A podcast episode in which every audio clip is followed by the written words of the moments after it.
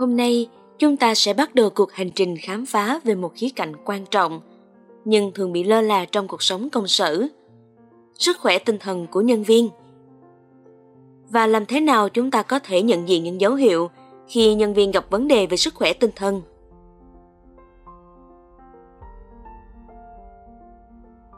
Chào mừng bạn đến với chuỗi podcast HR Chuyện nghề chuyện người của Việt Nam Quốc đây là nơi chúng ta sẽ cùng nhau thảo luận về các vấn đề về tuyển dụng và quản lý nhân sự, cùng chia sẻ những kiến thức về nghề cũng như góc nhìn thú vị xung quanh công việc HR và nhà quản lý.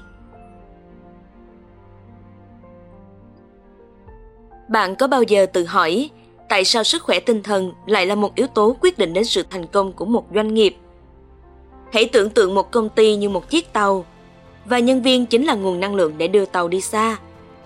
Nếu tàu không được bảo dưỡng và chăm sóc đúng cách, nó sẽ không thể hoạt động mạnh mẽ và hiệu quả. Đối với doanh nghiệp, nhân viên là tài nguyên quan trọng nhất và sức khỏe tinh thần là nguồn năng lượng không thể phai mờ. Sức khỏe tinh thần không chỉ là một khái niệm mà là chìa khóa mở cánh cửa cho một cuộc sống công sở tích cực. Nó ảnh hưởng đến tất cả mọi thứ, từ năng suất cá nhân đến sự hài lòng và sự cam kết của nhân viên. Khi sức khỏe tinh thần được chú ý và chăm sóc, môi trường làm việc trở nên tích cực hơn, sự sáng tạo nảy mầm và doanh nghiệp phát triển mạnh mẽ hơn.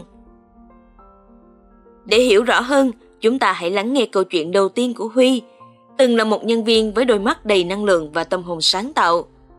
Anh ấy từng là người rất thân thiện với mọi người xung quanh, luôn nở nụ cười trên môi và tràn đầy ý tưởng mới. Nhưng một ngày, mọi thứ thay đổi. Huy bắt đầu gặp khó khăn trong công việc. Dường như mọi thứ trở nên quá nặng nề. Nụ cười của anh mất đi, thay vào đó là gương mặt trầm lặng và cảm giác mệt mỏi không lý do. Điều này không chỉ ảnh hưởng đến công việc cá nhân của Huy mà còn tới tất cả mọi người xung quanh.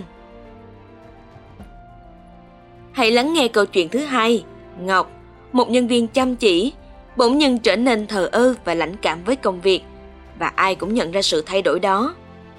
Cô ấy thường xuyên vắng mặt vào buổi sáng và khi đến văn phòng, sự lo âu và trầm cảm trên khuôn mặt Ngọc thường xuyên xuất hiện. Những câu chuyện như vậy có thể xảy ra ở bất kỳ nơi làm việc nào. Và với tư cách một người quản lý, làm thế nào để nhận biết những dấu hiệu như vậy? Đây là 10 cách giúp bạn phát hiện nhân viên của mình gặp vấn đề về sức khỏe tinh thần. 1. Thay đổi tâm trạng đột ngột. Thứ nhất, khi nhân viên thường xuyên trải qua sự thay đổi đột ngột về tâm trạng, từ lạc quan sang bi quan hoặc ngược lại, đó có thể là một dấu hiệu rõ ràng. 2.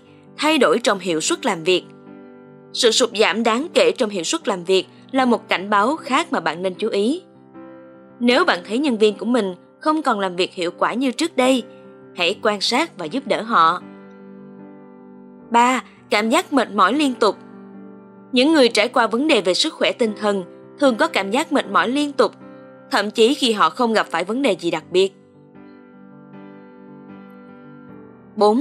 Thay đổi trong thái độ xã hội.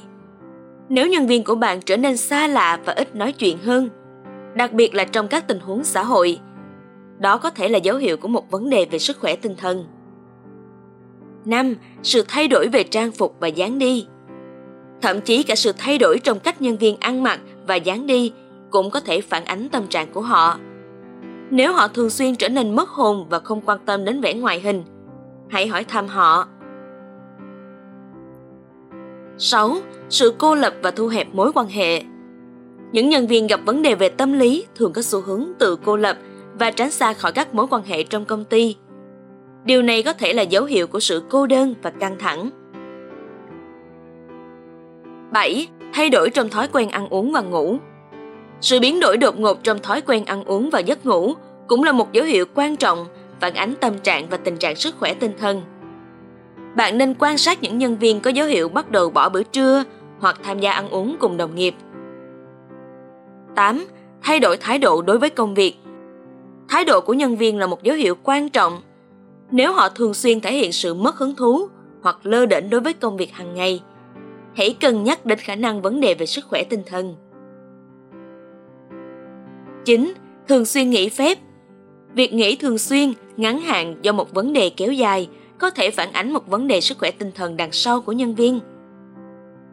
10. Lạm dụng chất kích thích Để tự điều trị, nhân viên có thể sử dụng rượu, thuốc lá hoặc nghiện các chất khác. Đây thường là dấu hiệu bạn cần phải can thiệp ngay lập tức để hỗ trợ nhân viên. Vậy bạn cần làm gì với tư cách một nhà quản lý? Bây giờ chúng ta đã nhìn nhận và hiểu rõ hơn về cách nhận biết những dấu hiệu sớm. Nhưng nếu bạn là một nhà quản lý, bạn sẽ cần làm gì khi phát hiện nhân viên của mình gặp vấn đề về sức khỏe tinh thần? Thứ nhất, luôn hiện diện. Những vấn đề về sức khỏe tinh thần không chỉ ảnh hưởng đến cá nhân mà còn đặt ra thách thức lớn đối với nhà quản lý. Điều đầu tiên mà chúng ta cần làm là luôn hiện diện. Điều này không chỉ đơn giản là ở nơi làm việc mà còn là việc tạo ra một không gian mà nhân viên có thể thoải mái chia sẻ những khó khăn của họ. Thứ hai, hãy trò chuyện. Bên cạnh đó, một cuộc trò chuyện có thể là khởi đầu của sự hỗ trợ. Hãy tìm hiểu về cảm xúc và tâm lý của nhân viên. Đặt câu hỏi, lắng nghe và hãy làm cho họ cảm thấy được quan tâm. Ví dụ, bạn hãy tưởng tượng một ngày nọ bạn đang trò chuyện với nhân viên đang gặp vấn đề về sức khỏe tinh thần. Bạn kể về những thời kỳ khó khăn mà mình đã trải qua và cách bản thân học được từ những trải nghiệm đó.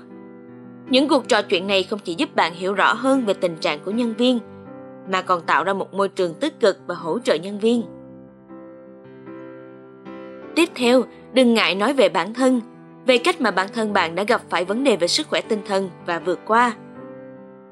Đôi khi việc chia sẻ về bản thân có thể mở ra cánh cửa của sự kết nối. Đừng ngần ngại nói về cách mà bạn đã đối mặt với vấn đề về sức khỏe tinh thần và làm thế nào bạn đã vượt qua nó. Sự chia sẻ này có thể truyền cảm hứng và tạo ra một liên kết sâu sắc giữa bạn và nhân viên. Kế tiếp, đừng ngại hỏi thăm nhân viên của bạn nhiều lần. Quan trọng nhất, hãy giữ liên lạc thường xuyên.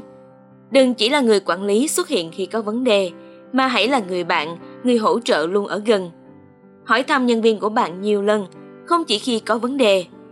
Điều này giúp họ cảm thấy được quan tâm và không cô đơn.